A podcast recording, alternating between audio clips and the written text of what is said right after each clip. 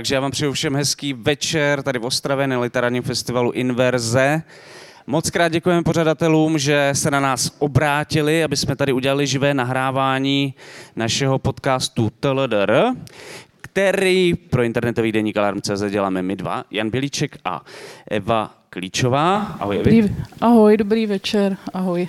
Uh, já jsem na začátek tady měl přichystaný takovou jako úvahu o tom, jak ty živý nahrávání jsou v něčem paradoxní, protože my samozřejmě chceme jezdit mezi lidi, chceme se s nimi bavit o literatuře, chceme, aby nás milovali davy, ale zároveň je to trošku zvláštní. Máme teďka čerstvou zkušenost z besedy, protože máme vlastně rádi s Evou, že se zavřeme do toho studia, tak nějak si povídáme o literatuře a přestože to nakonec podle statistik poslouchají desítky tisíc lidí, nebo minimálně každý díl deset tisíc lidí, tak máme pocit, že to nějak zůstává mezi náma, že si tak jako povídáme a uh, že se nemusíme snažit, to je důležité, hlavně snažit být nějak moc extra vtipný, že si můžeme tak jako introvertně drmolit uh, a tak podobně, což samozřejmě při tom live nahrávání tak úplně nejde.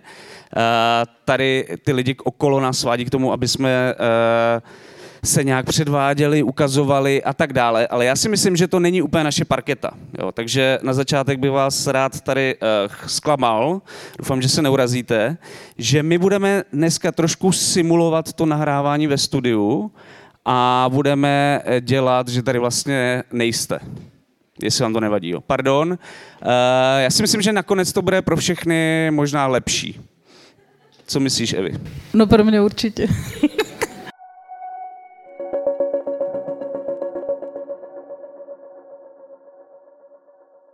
My jsme tady samozřejmě live v Ostravě, ale to neznamená, že pro nás není zásadní a taky pro ty lidi, kteří to poslouchají třeba uh, teďka někde na streamovacích platformách, uh, abyste nás finančně podporovali a proto, jestli máte rádi tenhle podcast, tak zavítejte na stránky Alarmu a finančně nás podpořte na darujme.cz. Veškeré informace najdete na stránkách Alarmu.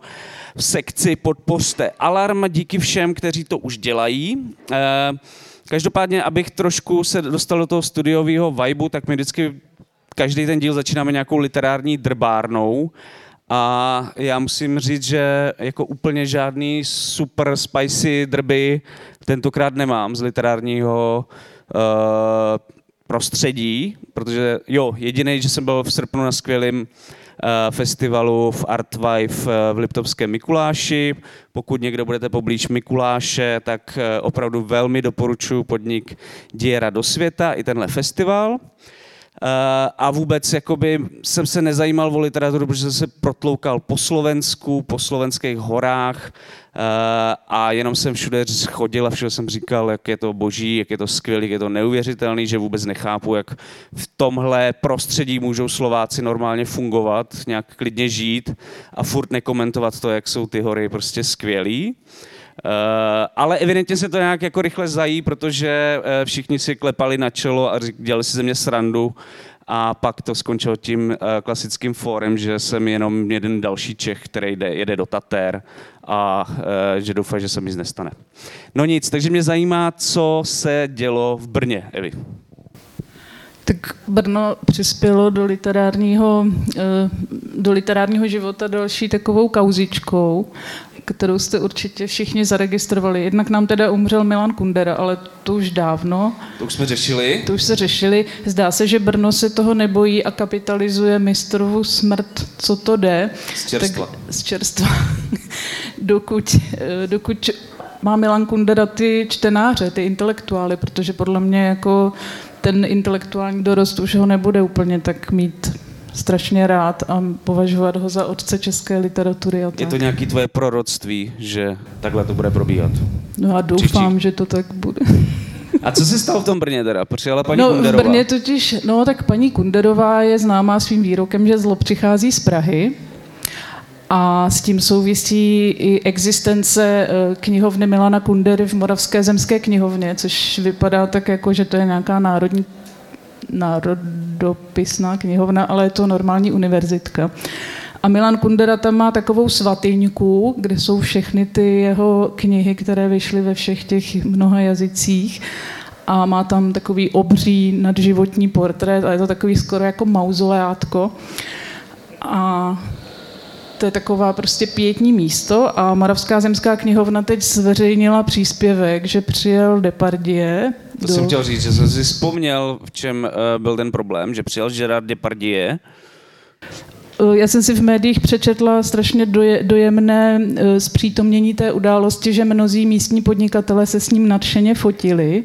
Podnikatelé. Což, podnikatelé, no, což mě zaujalo, ale je to vlastně i literární jako zpráva, protože knihovna to obhajuje celý ten uvítací proces a celou tu medializaci tím, že byl velkým přítelem Milana Kundery. Mm-hmm. Což mi přišlo jako vlastně docela příznačný. Já myslím, že proč je Depardieu taková jako persona non grata jako ve všech civilizovaných zemích tady asi nemusíme rozpitvávat. Ale ten důvod, že byl eh, Milanovým přítelem, tak mě jako připomnělo takovou jako interní hlášku, že Milan Kundera je velkým obdivovatelem Putina, což je hláška asi z roku, teď je 23, tak třeba 19, tak nevím, jestli to ještě pak platilo později, ale přišlo mi, že... Jako, Máš to ověřený z dobrých zdrojů, protože tohle je jako docela... Je to z jednoho zdroje, ale jako ten Milan Kundera nemá moc, k němu tady ne, nevede moc zdrojů v českém prostředí, protože se velmi vybíral, jako byl velmi vybíravý, s kým se tady bude bavit a s kým ne.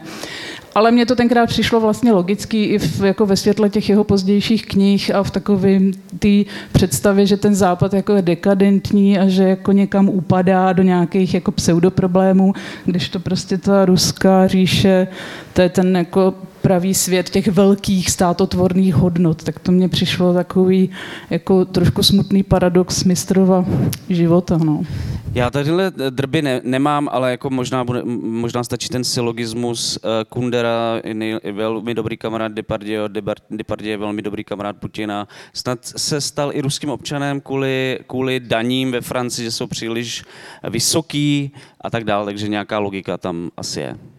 No, zároveň jsem si teda s touhle kauzou vyplul ještě takový ty Depardieho jako uh, kreše, že on obdivuje, eh, já nevím, Lukašenka a byl na, na oslavě narozenin Kadyrova a tak, takže on jako, to není jako jenom ten ekonomický moment, ale že tam je ještě i nějaká, řekněme, nadstavbička ideová, která ho nějakým způsobem jako, jo, mají ho tam prostě rádi na to. Má rád pořádný chlapy, to tam prostě, rád, který no. se s tím nemažou. OK, uh, opustíme Kunderu, si nemáš žádný ještě uh, jiný uh, zajímavý drb a pojďme rovnou na další rubriku. Nebo chceš nějaký drb? Ještě drb, no to není drb, ale já ještě bych můžu ještě přečíst kousíček, to se mně líbilo. Ru, Depardieu, jo, Rusko pochválil za demokracii a Putina přirovnal k Janu Pavlovi II. Wow. To mi přišlo jako docela jako vysoká meta. To je teda, to je zajímavý, no.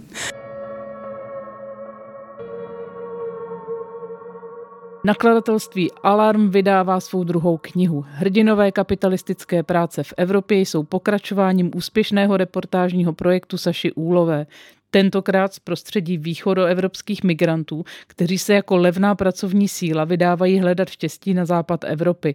Reportážní kniha Saši Úlové ukazuje, že chudí lidé jsou kvůli tomu, aby se uživili nebo aby uživili své děti, ochotni podstupovat strašné věci a také, že platová nerovnost mezi východem a západem Evropy je dlouhodobě neudržitelná a ohrožuje evropskou integraci. Pořiďte si knihu na e-shopu Alarmu e-shop.denikalarm.cz. Část živého záznamu z literárního festivalu Inverze se tady bohužel ztratila, takže o literárních typech budeme mluvit až příště. Teď bude následovat krátký úvod k hlavnímu tématu dnešního dílu, ke knižce Prokletý, kdo přichází, spisovatelky Báry Bažantové. My jsme se tentokrát rozhodli upozornit na jednu knihu, která zatím víceméně zapadla a můžeme se zeptat proč a můžeme tady rozebrat, jestli si to zaslouží nebo ne. Ta kniha vyšla někdy na konci června a zatím jsem zaznamenal asi jenom to, že o ní na svém Facebooku eh, se pochválně zmínila Petra Hůlova. Jinak se o té knize podle mě zatím skoro nikde nepsalo a my bychom to rádi změnili. Ostrava nám k tomu přišla jako ideální prostředí, protože Ostravu od jak živa vnímám jako velmi podceňované, autentické, odvážné a dobrodružné město a proto by se Ostravákům tahle próza podle mě mohla líbit. Krátká proza Báry Bažantové s názvem Prokletý, kdo přichází se věnuje pankáčům, skvoterům. Já Bářin životní příběh moc dobře neznám, ale předpokládám, že je to částečně autofikční kniha, ve které popisuje své zážitky z života v barcelonských skvotech a vlastně dost surově, syrově a zároveň s takovou podivnou něhou popisuje život v této subkultuře. Říkal jsem si, že by se to v Ostravě mohlo líbit. Já nevím, jestli četl někdo tady aspoň jednu z těch knih. Uh, pan Rohel, Jana a někdo vzadu. Super. jsem rád, to je vlastně možná lepší, než, než jsem čekal, takže to je skvělý.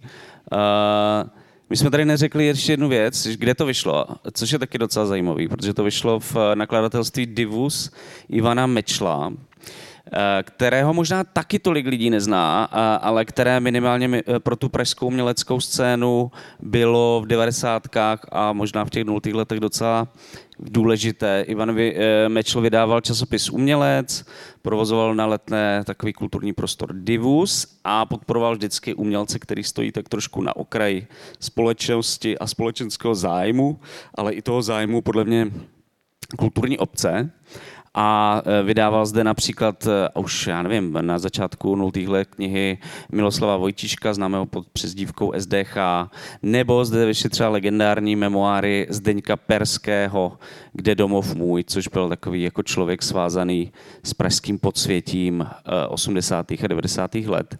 A do tohohle kontextu vlastně přichází Bára Bažantová s tou svojí knihou a docela do něj zapadá já vlastně o tom Ivanovi Mečlovi eh, a Divusu mluvím ještě z jednoho jiného důvodu, který je důležitý pro tu knihu. A protože uh, Ivan Mečl provozuje na severu Čech takový kulturní centrum, kterému říká Nová Perla.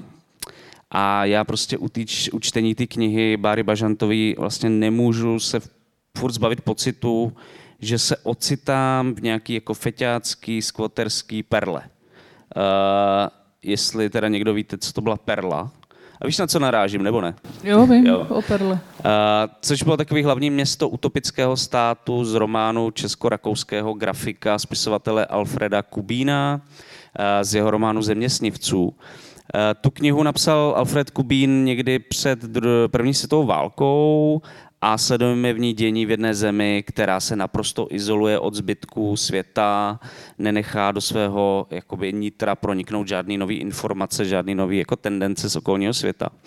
A já tam vidím jako vlastně dost souvislostí mezi tím Kubinovým románem a knihou uh, Báry Bažantový. Můžeme se o tom pobavit. A můžeme začít třeba ilustracemi eh, Kateřiny Rafaelové. Nevím, jestli si jestli se nějak věnovala pozornost těm, těm ilustracím. Mě prostě ze začátku strašně rozčilovaly. Říkal jsem si, že je to hrozně zvláštní výběr ilustrací, takový jako... Eh, ale když jsem si to spojil s tím Kubínem, tak mi to začalo dávat smysl, protože vlastně je tam něco z toho Kubína a zároveň je tam něco z nějakých jako eh, z takového toho středoškolského pokreslování sešitů. No. Že, že taková kombinace těchto dvou věcí a nejdřív mě to rozčilovalo, pak, pak, jsem, pak mě to vlastně zacvaklo, že, že takhle je to správně. No, ona, autorka tam v jednom momentu má i takovou jako e, výhrady, že jí přijde jako trapný e, estetika anarchistických e, fanzinů, že to je takový jako neumětelský, já nevím, jestli použije přímo to slovo středoškolství, ale že jsou to takový jako vizuálně banální jako malůvky, že to je takový nudný, stereotypní, tak mně to trošku přišlo, že, že mě to taky jako spíš rozčilovalo, ta, ty ilustrace. Eh, mně to přišlo spíš, ne ty sešity pokreslený, i když klidně by mohlo být, ale spíš takový ty jako na zuškách, když teenageři malujou a začnou se vyjadřovat o svých úzkostech, tak je to takový vždycky podobný, ta taková jako gumová postavička skrčená někde v rožku. No, no, no, no. Jo, tak takhle vypadají ty ilustrace, bohužel teda to tady asi neviděl nikdo ještě z, z lidí, kteří tady jsou, je těžký mluvit o něčem, co jste neviděli, ale nějak tak to působí, ale když jsem si pak rozklikl uh, ty věci jako grafika Alfreda Kubína, expresionistický, symbolistický, tak mně to přišlo jako vlastně hodně podobný. Eh, takže to je jedna věc, která mi přišla zajímavá eh, v souvislosti s Perlou a touhle knihou. Podobně vlastně snívý, sfetovaný, utlomený vibe pro mě má i ten autorčin styl, který vlastně jakoby nehýří nějakým krkologným a jako vychytávkama, eh, je trochu takový jako upozaděný, odtažitý a mám pocit, jako by si autorka vlastně od toho popisovaného vytvářela nějaký odstup, protože v tom stylu cítit, že do něj byla nějak dřív hodně emocionálně vlastně jako zatažená. Uh, což možná teda už moc psychologizuju, ale takhle to na mě působí. No, ten, jako mě, já se přiznám, že mě ten Kubín tvůj teda trošku překvapuje, protože já jsem, mě se tam pořád uh, vracel taková ta topolovská uh, vize literární takového toho postsovětského, postapokalyptického rozbitého prostoru, kde prostě jako na tu, na tu rezavou vojenskou vetež se vrhají ty turisti a kupují si tu kavka pizzu a jo, tady taková ta kombinace toho bohatého světa a toho západu, jak se valí vlastně na ten jako zbídačený východ. A, i ta, a přiznám se, že mě ten jazyk naopak na mě působil spíš expresivně.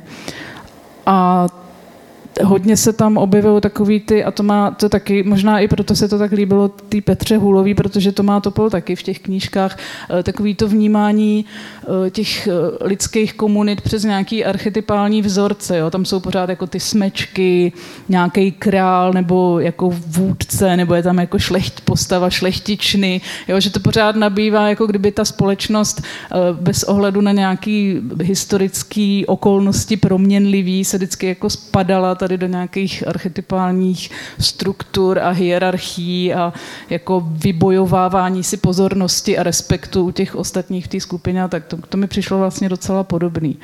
Ale řekla bych, že na rozdíl eh, od třeba Jachima Topola, který si myslím, že on to opravdu vnímá jako nějakou danost lidské společnosti, tak si myslím, že ta Bára Bažantová to vnímá jako něco, spíš až jako nemocného nebo bolavého nebo nešťastného. Že tam je jako určitý odstup, který je nutně asi i generační, protože mám pocit, že autorka je narozená až po roce 89 nebo plus Nějak minus. Tak, no. No.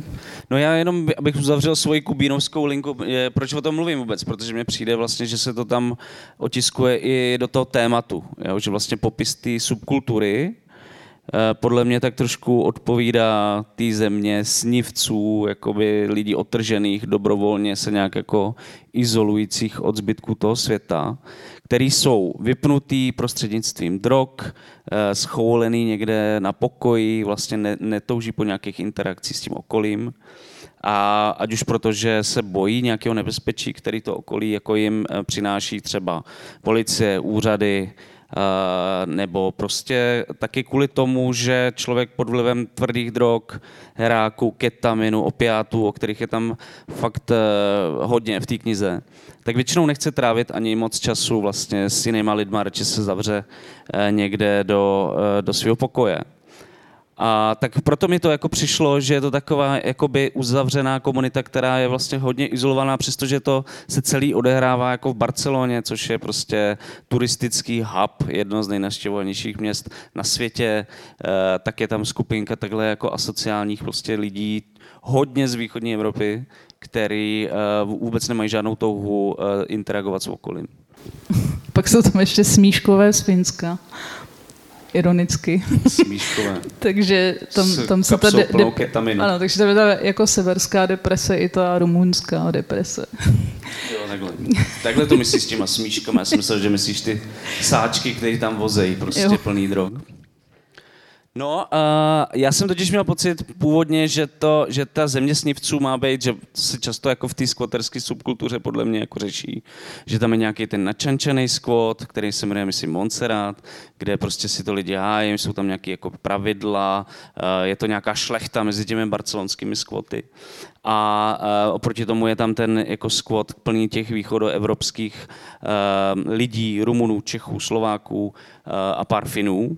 A že vlastně to má být jakoby ukázka toho jakoby otrženého, otrženého skvotu, který je trošku izolovaný versus toho jakoby hodně nízkopravého skvotu, do kterého může v podstatě každý, který je jakoby hrozně raf, ale zároveň jakoby autentický ale mm, pak jsem vlastně, protože jsem tak nějak zvyklý, že skvoteři třeba sami o sobě uh, o těchto věcech uh, rádi takhle mluví, ale přišlo mi vlastně, uh, že Bára Bažantová tenhle příběh vypráví úplně jinak a, a v ten moment se vlastně si mě jako získala, protože právě ukazuje tu otrženost, odtažitost celé té komunity jako něco, co, co je pro tu, pro tu komunitu jako typický, ale zároveň um, to nechce jakoby ukázat jako něco negativního, ale zároveň chce ukázat i ty jakoby pozitivní aspekty toho, nebo nějakou empatii uh, k těm lidem, prostě proč jsou tam, proč dělají to, co dělají,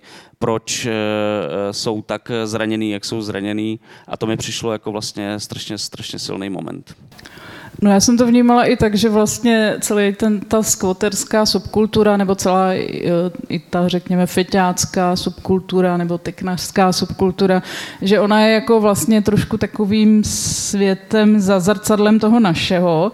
Eh, ona dost eh, tam eh, pracuje s nějakou barevnou symbolikou, že zatímco ten náš svět těch fancy kaváren a avotoustů je takový jako bílej, Myslím, že tam má i metaforu uh, těch zářivek, který do noci svítí bíle, jo, tam ty vorkoholici v těch kanclech prostě makají v té bílý pořád, tak tady vlastně to obyvatelstvo vstává až v noci, protože přes den je neobyvatelná ta Barcelona kvůli horku.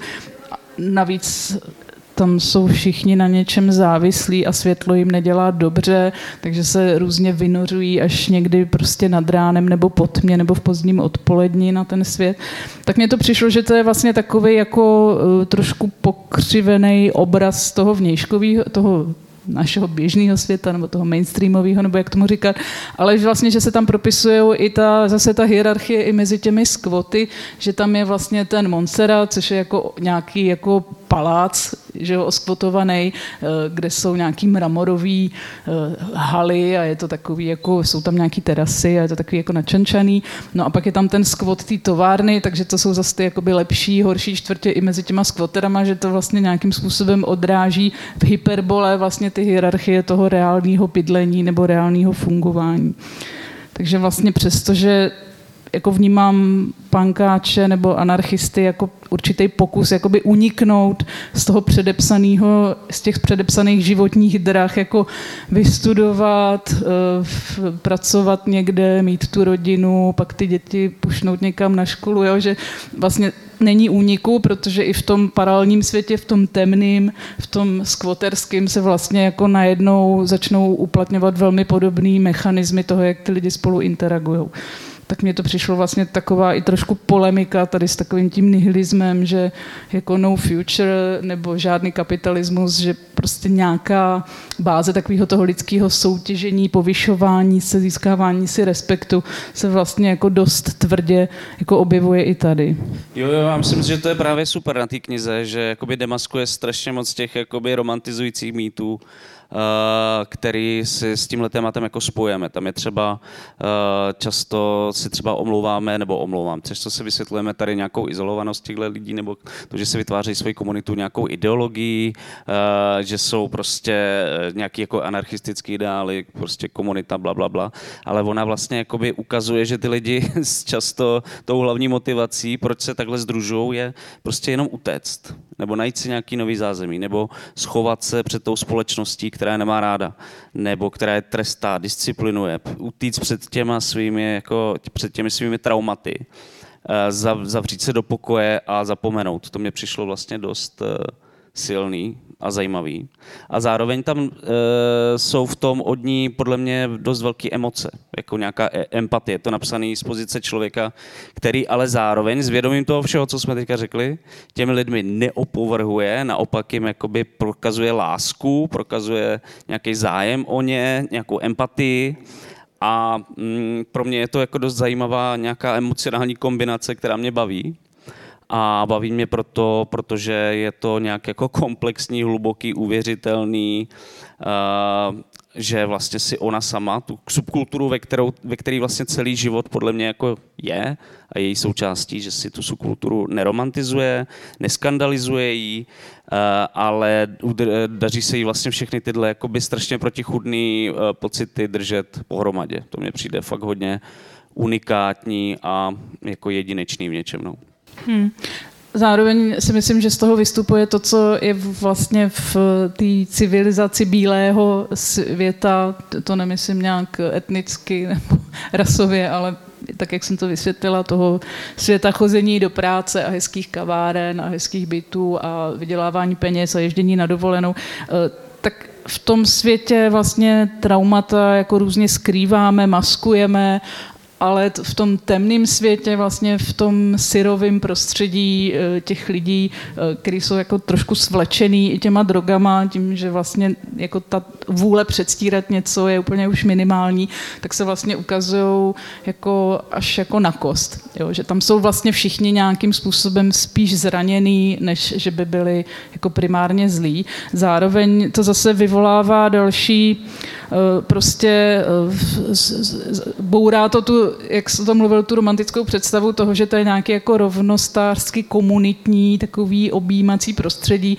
protože jednak tam je moment, kdy ta vypravěčka, hrdinka eh, vidí dítě v tom prostředí, což vlastně tam působí jako strašný jako takový deus ex machina toho, že ona si uvědomí, že to prostředí vlastně vůbec není friendly a bezpečný a pro děti, že vlastně to dítě se tam ukazuje jako naprosto cizorodej prvek a je tam strašně snadno ohrozitelný a my vlastně ani nevíme, jestli to dítě je reálný nebo jestli je to nějaká halucinace.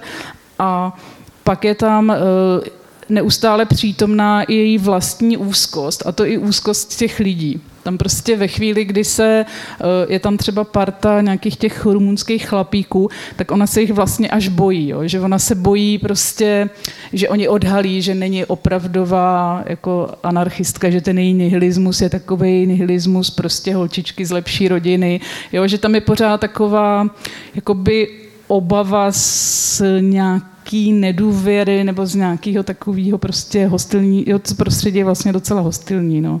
No, tam byl ještě druhý moment, u ve kterém se to podle mě pro ní, pro tu vypravěčku nějak rozpadlo a to je ten moment, kdy uh, ten squad začne vydělávat, začne to dělat nějaký parties a začnou se tam hromadit peníze a někdo je začne jakoby krást a to je, to je jako moment, kdy uh, se tam začne jakoby hodně disciplinovat, hledá se ten viník, prostě pak ho šikanou do takové míry, dokud až neopustí jako tu Barcelonu a vlastně té postavě přijde jako absurdní, že nějaký jakoby anarchistický levičácký prostředí, jako na čem se málem rozpadne, jsou vlastně nakon, nakonec jako ty prachy. Že?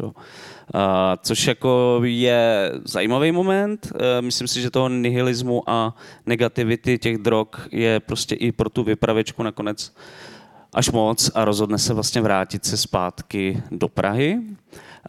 Já bych možná tady přečetl jednu ukázku, e, která je trošku delší, ale snad to zvládnu. E, je to z úplného závěru, kdy už jako ta postava hodně jako v depresi a přemýšlí, co se sebou dál a potká vlastně jedno, jedno takového zbloudilce na chodbě, který si říká Míša a který je jako absolutně neasociální celou dobu a je těžce závislý na heráku. A myslím si, že to je jakoby jedna z těch posledních uh, situací, kdy už uh, si řekne tak konec odjíždím. I když vedro už docela opadlo, uvnitř se stále nedalo nadechnout. A protože jsem přišla o svůj úkryt, trávila jsem někdy čas na střeše pozorováním tichého toku řeky a města, který se za ní rozprostíralo. Seděla jsem s pohledem upřeným nikam, mohlo být brzo ráno, anebo pozdě večer, středa, anebo prosinec, když se vedle mě objevil přízrak. Byl to Míša. Zapomněla jsem na něj, na celou jeho tichou existenci. Věděl vůbec, co se stalo?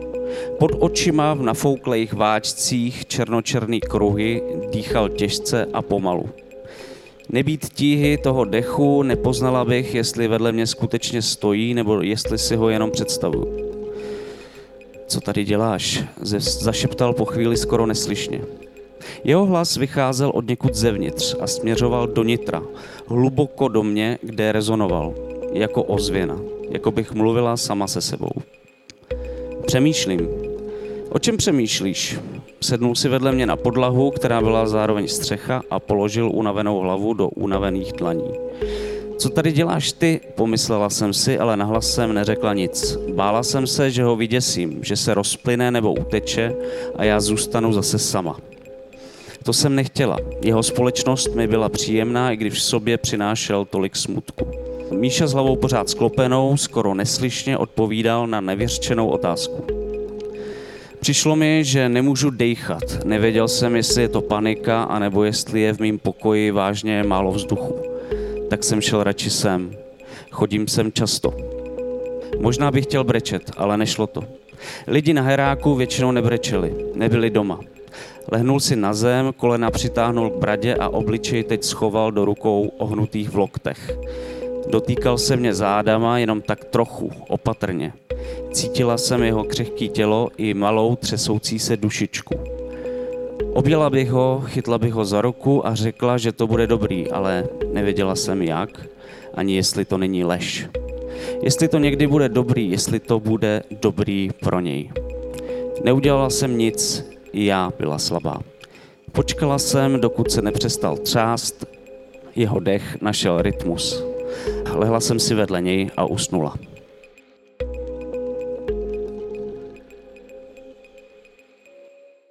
Tady mně přijde, že to jako fakt vystihuje nějak, nějakou prostě bářinu eh, extrémní empatii prostě i k lidem, kteří jsou na totál, toto je jako největší outsider vlastně z celé té prózy a vlastně mi dostal tady ten, ten její jakoby eh, super empatický eh, přístup i k Míšovi. Myslím, že to moc pěkná pasáž. No ona je vlastně, když jsem zmínila to dítě, tak ona je taky jako ta vypravěčka jediný, koho to jako nějakým způsobem vlastně děsí a aktivizuje k tomu něco dělat a nějak zajímá. to dítě zajímá vůbec, no, že tam eh, co je vlastně, eh, s čím se tam neustále vyrovnává, že na jednu stranu člověk chce jako odmítnout ten hyperpracovitý, produktivistický, uhoněný svět venku, ale vlastně ta proza zase ukazuje to, jak to vypadá zase v té odvrácený, eh, v tom světě za zrcadlem, v tom temném, kde vlastně se hlavně jako všichni jako chrupou, je tam hrozná nuda, eh, největší zábava je, když se dva lidi potkají v kuchyňce a řeknou si, že si udělají kafe. A pak zase tam nastává takový jako blok komunikační a zase tak jako zírají a trošku se sebe vzájemně bojí. Tak to mně přišlo, že vlastně je nějakým způsobem jako člověka usvědčuje z toho, že vlastně není schopný jako nic nedělat a v, že to fakt jenom vede k tomu se teda potom umolousat těma drogama. Rozhodně to nedokáže ta hlavní postava, myslím, že to je důvod, proč odchází. A abych byl teda, my jsme to tady hrozně vyhypovali, podle mě tu knihu, uh, možná si to zaslouží, uh, nemluvilo se o ní, tak teď, se, teď prostě jsme o ní mluvili jako dlouho a docela hodně nekriticky. Jediný, co mě vlastně možná trošku na tom vadilo, tak je ten příběh, který je pro mě osobně byl jakoby místy sfetovaný až moc, že bych to jakoby nějak dynamizoval v některých momentech. Eh, myslím si, že ten příběh pro spoustu lidí možná zůstane utopený v těch slovech, že některé věci dostatečně nevystupují, nekřičí a tak dál. To mi trošku vadí, ale spíš jako vzhledem k té čtenářský recepci, která by podle mě i díky tomu, kdyby to takhle jako bylo poskládaný, uh, sestavený, tak by mohla být podle mě mnohem větší, než eh, jaká si myslím, že asi bude. A protože mi přijde, že tam je velký potenciál, který je možná trošku moc utopený. Tak napsat uh, jako zábavný thriller o nudě je je umění. Bez kvotu. Bez kvotu, kde jsou všichni pořád v nějakým takovým neupé lucidním stavu. Eh, zároveň ale ta autorka, jak jsme o tom mluvili, má distanc vůči celému tomu světu a všem těm hodnotám, který na sebe nabaluje.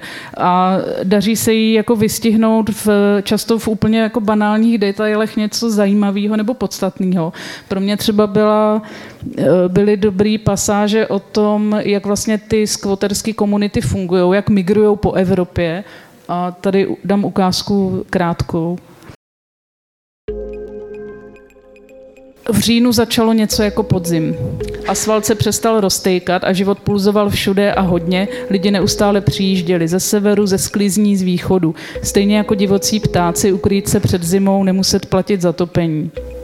Do továrny se kromě Lísy přestěhovali ještě čtyři noví spolubydlící a ve spodní hale, tam, kde ještě pár týdnů naspátek stála Matracová hora, pomalu vyrůstaly další favelovitý krychličky stlučený z pozbíraných desek, tmavý a zatuchlý, bez oken a s vlastníma děravýma střížkama. Nedokázala jsem spočítat, kolik nás v továrně bydlelo, ale zdálo se to až moc na jednu kuchyň a jednu koupelnu a to i přesto, že minimálně třetina tyhle prostory vůbec neužívala. Vyklizení Montserratu La Jungle, smrt kluka ženy, Fadova sebevražda, všechno zanikalo mnohem rychleji, než se stíhalo něco dalšího rodit.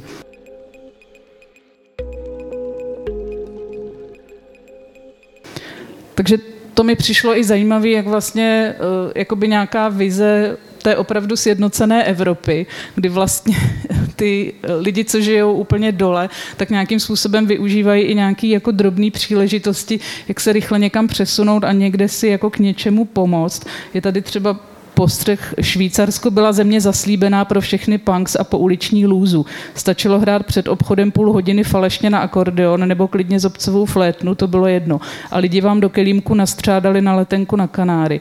Jo? Takže tady ten prostě pohyb těch teknařů a těch sběračů eh, jako sezónních plodin po té Evropě vlastně vytváří nějakou subkulturu, eh, takový jako Evropy vyloučených komunit. A já teda aspoň, tady... aspoň pro někoho je ta platová nerovnost jako výhodná, no, pro, no, já pro jsem si, migrující.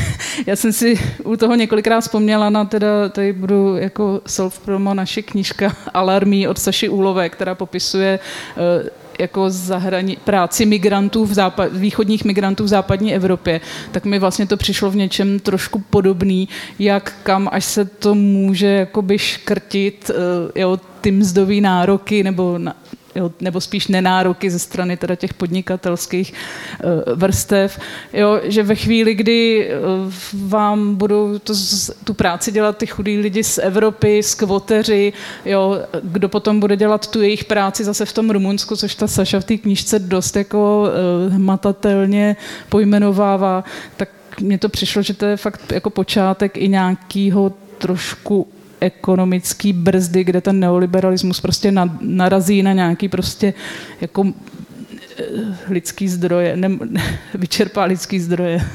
Je to takový řetězení.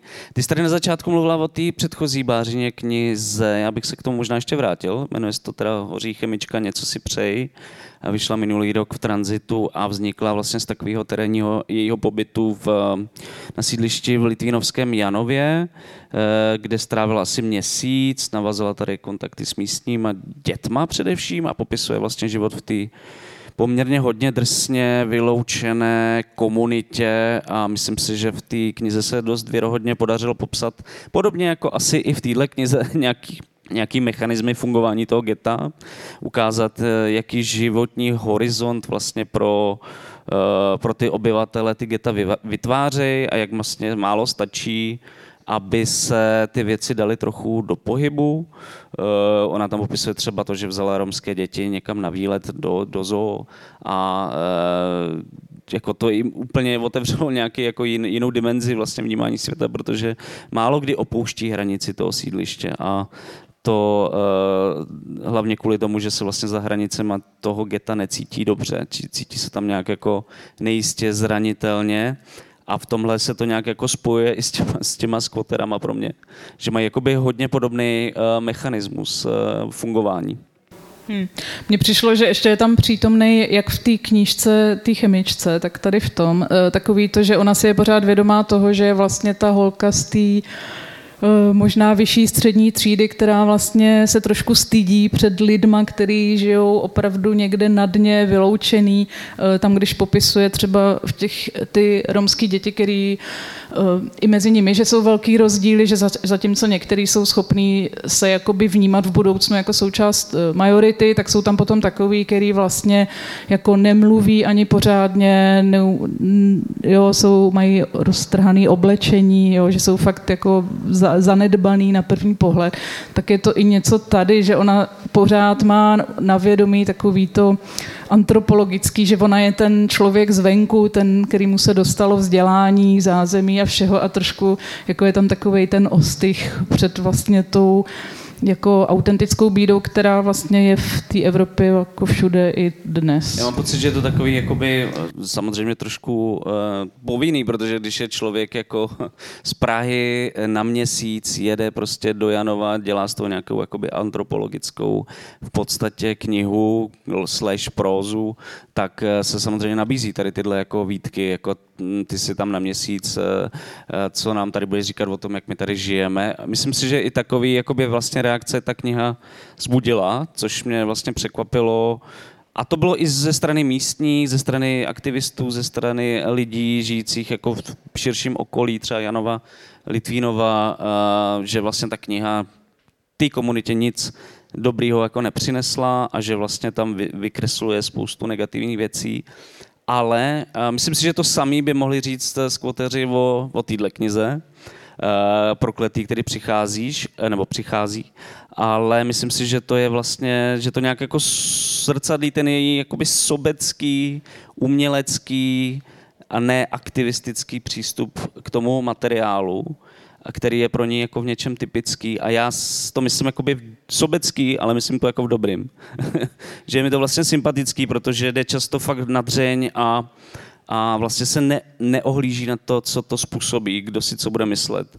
Uh, aniž by teda jako vlastně ten, myslím si, že třeba ani hoří, má, eh, hoří chemička, nemělo žádný jako destruktivní vliv na tu komunitu, nic jako špatného eh, ne, nespůsobilo, ale vlastně ty reakce nejsou jenom pozitivní a ona prostě do toho jde i tady v tomhle prostředí a myslím si, že taky to nebude úplně jako, že skvoteři budou nadšený z toho, jak vykreslila jejich jako životní prostor. Hmm. A to mi není přijde sympatický vlastně. No, tak je to zase, ona riskuje i tím, že je schopná říct, že jako neumí pomoct jako těm vyloučeným lokalitám, jo? že prostě to, že tam, že ona jako ten její ta její práce je v tom, že ona je otevře tomu širšímu vnímání, jo, že se vůbec o tom můžeme bavit. A je na tom vidět trošku posun té společenské diskuze, že se vůbec o tom mluví, že to vlastně je nějakým způsobem jako exploatační přístup, ale já bych řekla, že eh, způsob jakým se v popkultuře, v biznisu, v módě exploatoval a komodifikoval punk, je tak jako enormní, že takováhle vlastně jako subtilní, vnímavá sonda do nějakého konkrétního prostředí je jako naprosto legitimní, že to jako je... legitimní to je, vidím jenom ty reakce uh, některých mých kamarádů, kteří si to přečtou a budou úplně Hele, já nechci nějak, a, jako, já, já, jsem možná taky taková někdy, ale víš, co jsou lidi, který, jakože to je takový jako pokušení ještě bejt jako dál než ten analytický autor, bejt ještě zlej, ještě se jakoby dostat eh, do nějaký roviny takový úplně jako hyperkritiky, jo, že v tom začneš vidět jako vlastně chybnej celý ten přístup, ale to pak jako nemůžeš dělat nic, no, to fakt můžeš být na madraci někde na Kratomu v pohodě. No, no, no na Heráku, v Barceloně. No, na Heráku v Barceloně. To, jako, to ti nikdo nic nevyčte. Jo, že děláš něco blbě. Takže to jsou dvě životní volby, buď budete prostě porodit lidi, nebo budete na Heráku v Barceloně. Uh, my jsme si vybrali to první a uh, budeme v tom dál pokračovat. Já nevím, jestli, má, jestli chceš ještě něco k té knize o Báře, myslím, že jsme ji fakt hodně vychválili. Jestli nemáš něco kritického třeba? No právě, že ani ne. Já jsem to, když já. jsem to začala číst, tak jsem si říkala, jo, tohle, to je tenhle model, vrací se devadesátky. A pak jsem teda jenom koukala, že vlastně ani ne. No tam je podle mě zajímavé to, že tě to naruší ty očekávání. Jakože já jsem vlastně nečekal vůbec nic, ani jsem ne, neříkal, neříkal, jako, že to bude skvělá kniha. Ale vlastně postupem času, průběhu četby si mě to vlastně získalo. No, souhlasím. A což je, což je teda jako znak teda uh, asi dobrý, dobrý knihy. A zase to není jako nějaký tlustý užvaněný, to je taková vlastně docela 150 stran. Se, sevřená věc. Přečtěte to rychle. No. Takže doporučujem asi. Budem dávat hvězdičky. Chceš dát hvězdičky? Jo, tak řekni no. Nebo, nebo procenta, nebo 10 z 10 je maximum. Tak co dáváš? Tak 8 dám tak já dám taky 8. Možná je to, možná trošku, sedm, jo, možná, sedm. možná je to trochu slovní bordel, ale vyvážený fakt jako dobrýma postřehama. Co, co myslíš slovním bordelem? Tak jako někdy je to takový, já se přiznám, že mě trošku i ta, jsem tak zakopávala o tu redakci, Je to, napsa- je to obecnou češtinou Jo. psaný, ale někdy až tak jako na hraně nějaký jako snesitelnosti na tom papíře, no. A to je to, co jsem jako myslel tím, že by to mělo být podle mě dynamičtější, podpracovanější. Myslím, že kdyby to bylo v nějakým jakoby větším nakladatelství, čímž nechci jako úplně hanit tady Ivana Mečla Divus, tak by to ještě mohlo vlastně vyrůst docela ten text. No a tak zase by to tam třeba nějaká jazyková redaktorka úplně vyžehlila. Zprasila.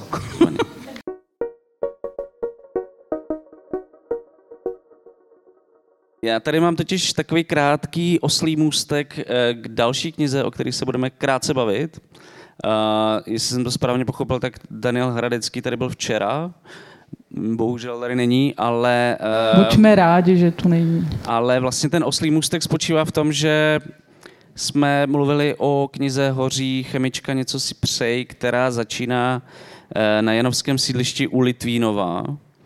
A podle mě, eh, jak se to četl, tak tady začíná i ta básnická skladba na cvičišti, kterou eh, momentálně vydal Daniel Hradecký v Větrných mlínech a o které bychom tady mohli chvíli se bavit. Ta, ta kniha se jmenuje Na cvičišti bojiště. A protože Daniel Hradický tady zmiňuje rybník Rudý sever, což mě samozřejmě okamžitě zaujalo. A začal jsem googlovat, kde je Rudý sever a zjistil jsem, že to je hned pod Janovem eh, takový rybníček. A, takže se nám to pěkně spojilo a je to taky důvod, a, proč možná o Danielu Hradickému mluvit.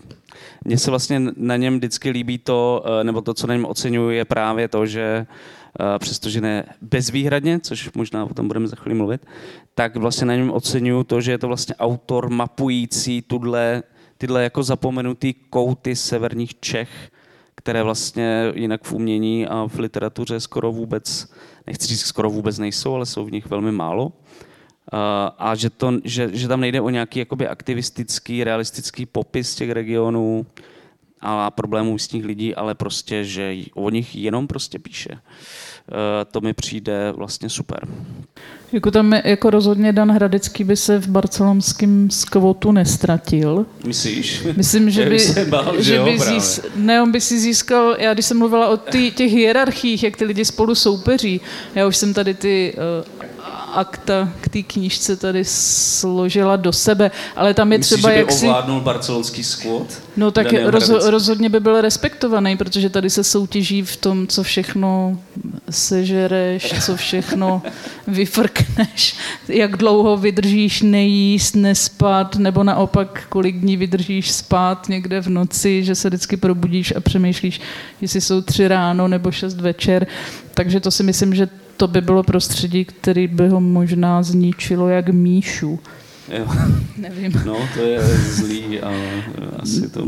No, ale je tam uh, určitě oba autoři nebo obě ty knížky mají minimálně uh, tady tu, jakože vnímají ten magnetismus tady těch rozpadlých démonických struktur uh, lidských a vlastně i geografických nebo nějak prostorově vymezených těma jako vyloučenýma lokalitama, tam, kde se slušní lidé bojí chodit venčit pejsky, když to tak řeknu. No, jo, no. A je zajímavý, že jako vlastně ani jedně, je- jedna, nebo ani Bára, ani on nejsou vlastně jakoby nějak, jak to říct, uh, dogmatický. No, jsou to eh, in, pořád jsou to intoši, jsou no. to hrozný intoši a vlastně jakoby spíš generou, eh, nebo speciálně Dan, Dan Hradecký, jako generou nějaký přízračný obrazy, který mají vlastně potenciál člověka, v člověku nějak dlouho zůstat, tak jako uh, zůstaly ve mně třeba z tří kapitol minimálně dvě, dva obrazy, který, na který myslím dost často. Jeden je takový jestli to pamatuješ, milostný románek dvou alkoholiků uh, v, asi v devátém patře někde Ano. v paneláku kousek za ústím. To mi přišlo No, skvělý. je, to ano, to místo. Co? Je to to místo. Nevíš, jak se to jmenuje? To bylo nějaká, nějaká, nějak- nějaký Myslíš městečko. s těma rohlíčkama? Nějaký městečko, kde prostě Dan strávil asi pár dní a, a pak šel zase dál, nebo vypravěč té knihy, pardon.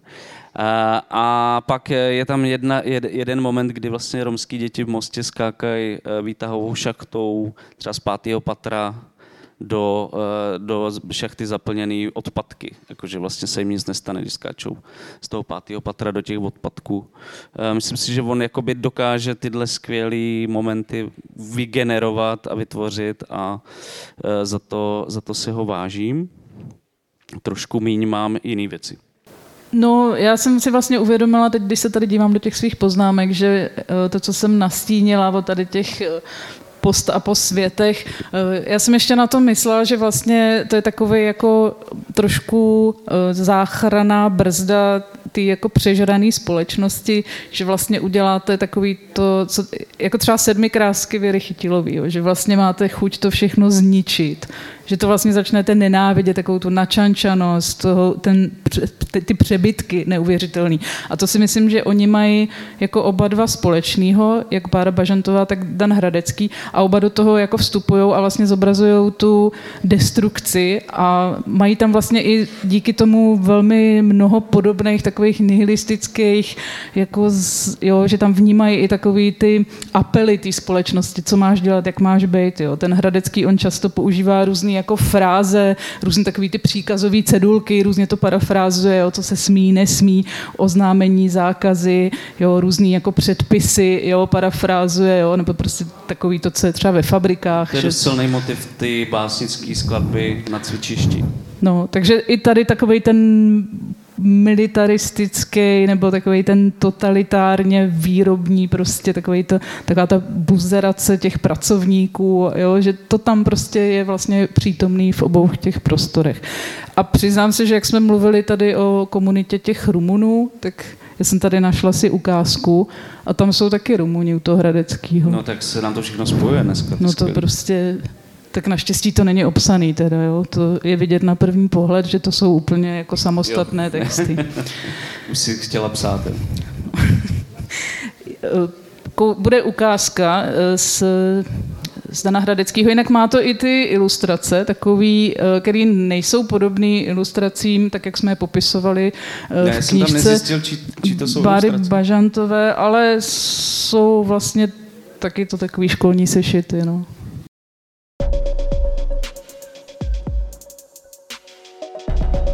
Repertoár zámeckého orchestru je pestrý. Hraje se částečná šílenost, šílenost s pelagrou, vrozená blbost, získaná blbost, alkoholismus a jiné intoxikační šílenosti. Evergreenem zůstává šílenost periodická. Přes plot žasne svět, svět nákupů a zdravé zločinnosti. Krásná paní Lurcká ukrývá lasturu a ukazuje škebly. Jednorožci si pochvalují jako scoli v Chomutovském lesoparku. Rumunsko je rozvinutá průmyslová země. Mohli jsme si před cestou přečíst v učebnici. Byli jsme ještě děti. Boty nám ukradli hned v Aradu cikánky v sukních jak kesony. V kempu se o život třásli holanděné. Policisté se pásli jako o život, v obchodě byl k mání někdy chléb a vždycky televizory. Naštěstí jsme jen projížděli, cestu občas zatarasil ozbrojený medvědář, kdekoliv jsme zastavili, ze země vyrostl zástup, něco chtěl. Ze situací nás vyprostili bombóny a cigarety, diktátor slavil narozeniny, na pokyn se musela zamést dálnice, končící náhle uprostřed slunečnic. Na nemoc se předepisuje venkov, který ničemu nevadí a nepomůže, lékař a dominikán se propocují k upotřebitelnému řešení ale až přijedeš, smluvíme večer, srazíme stoly, srazíme čepice, nad příslovím pivo dělá hezká těla, zapomenem život, že dělá mrtvá těla.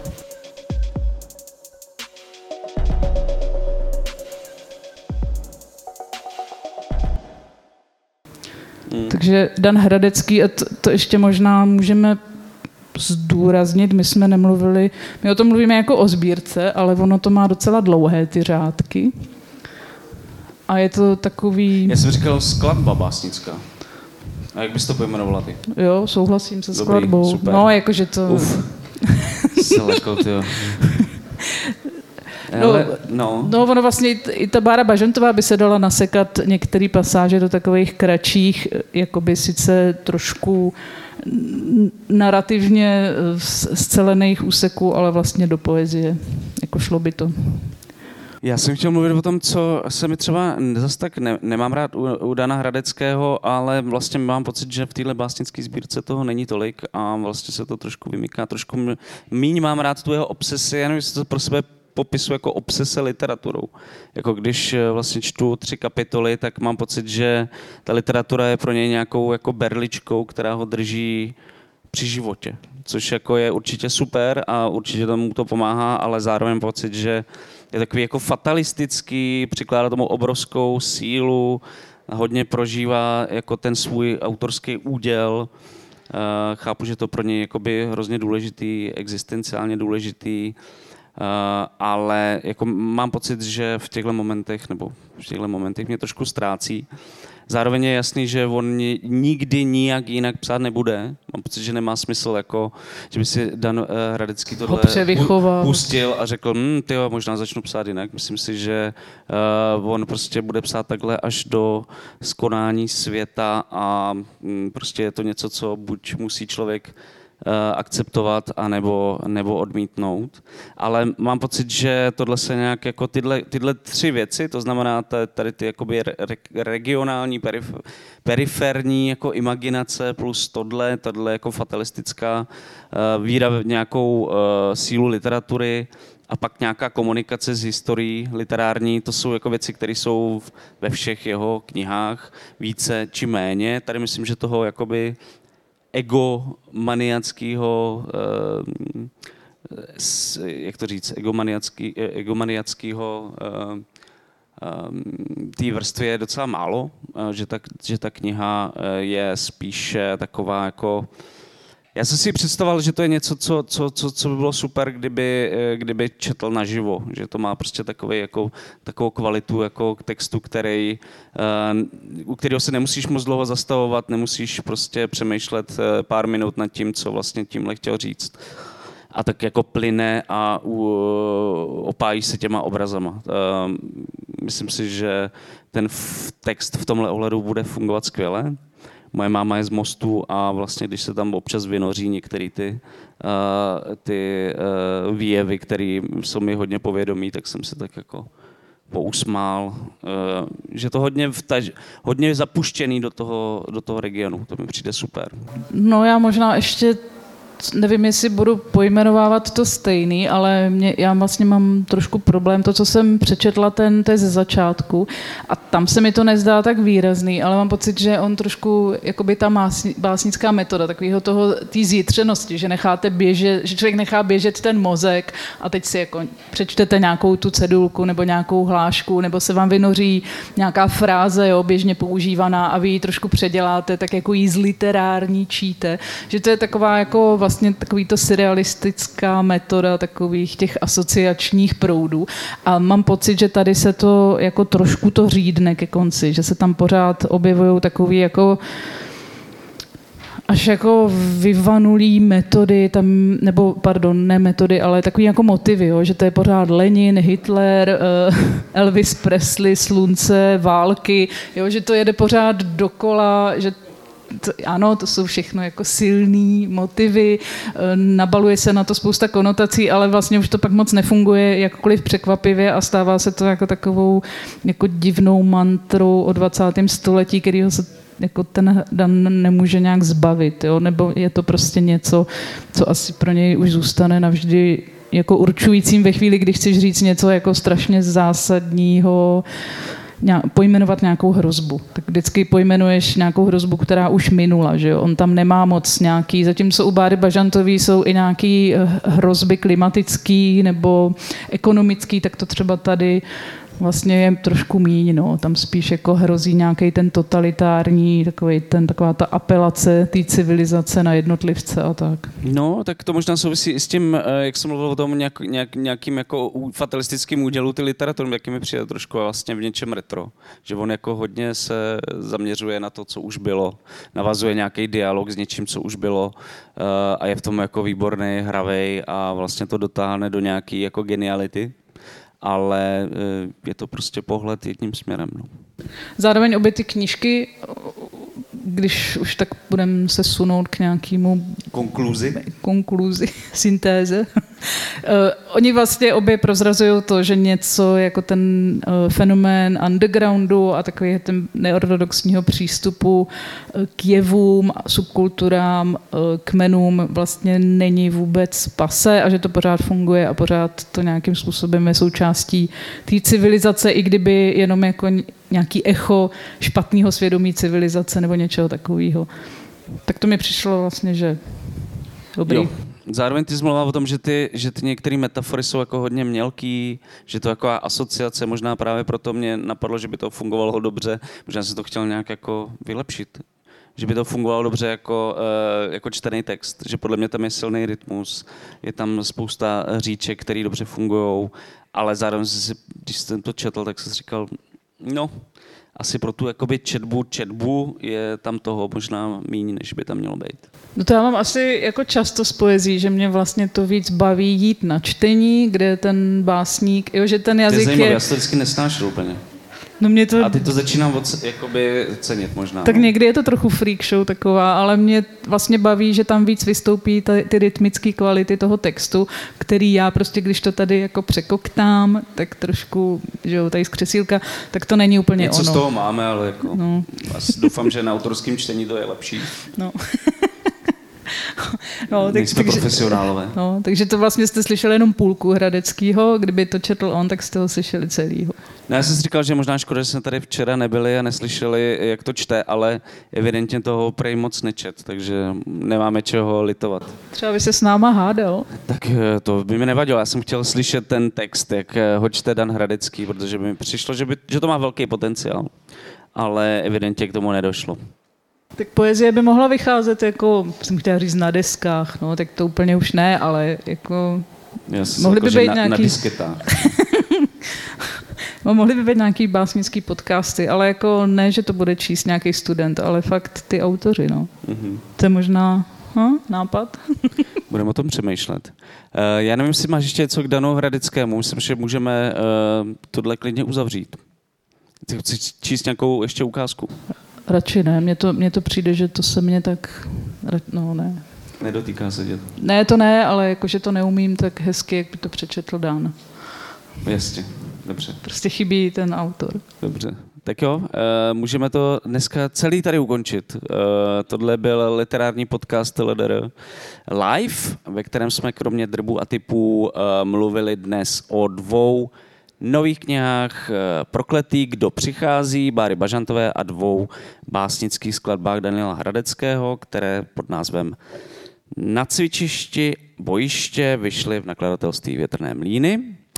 Eh, Doufám, že se vám aspoň trochu eh, tohle TLDR o knize, kterou nikdo tady nečetl, líbilo. Doufám, že nás budete poslouchat nadále. Příští díl už bude asi klasicky ve studiovém formátu, žádný výjezd tohohle typu se nás uh, už netýká. Uh, budeme, asi uděláme i krátké hlasování na sítích, tak jak jsme zvyklí, protože začínají vycházet super knihy a nemůžeme se sebou rozhodnout, kterou vybrat. To bude předvánoční podzim, takže to, To se, bude to, to bude, to To bude úplně neschopný si vybrat. Takže potřebujeme vaši pomoc, eh, abyste nám pomohli s tím, co, čemu se máme věnovat, čemu se nemáme věnovat. Eh, Děkujeme organizátorům Inverze za skvělou organizaci. Eh, Pokud nás posloucháte doma a v Ostravě na Inverzi jste ještě nebyli, tak si určitě tuhle akci na příští rok zapište, doražte. A možná se tady v nějaké formě eh, uvidíme zase za rok, uvidíme. A díky posluchačům a posluchačkám Alarmu, díky Inverzi, díky Ostravě, díky Pantu, já se loučím a nevím co Eva. Eh, Já už taky půjdu. Tak jo, díky. Jo, Mějte se děkujeme a někdy naslyšenou, na skvěle. Díky, že jste na tady s náma vydrželi. Díky.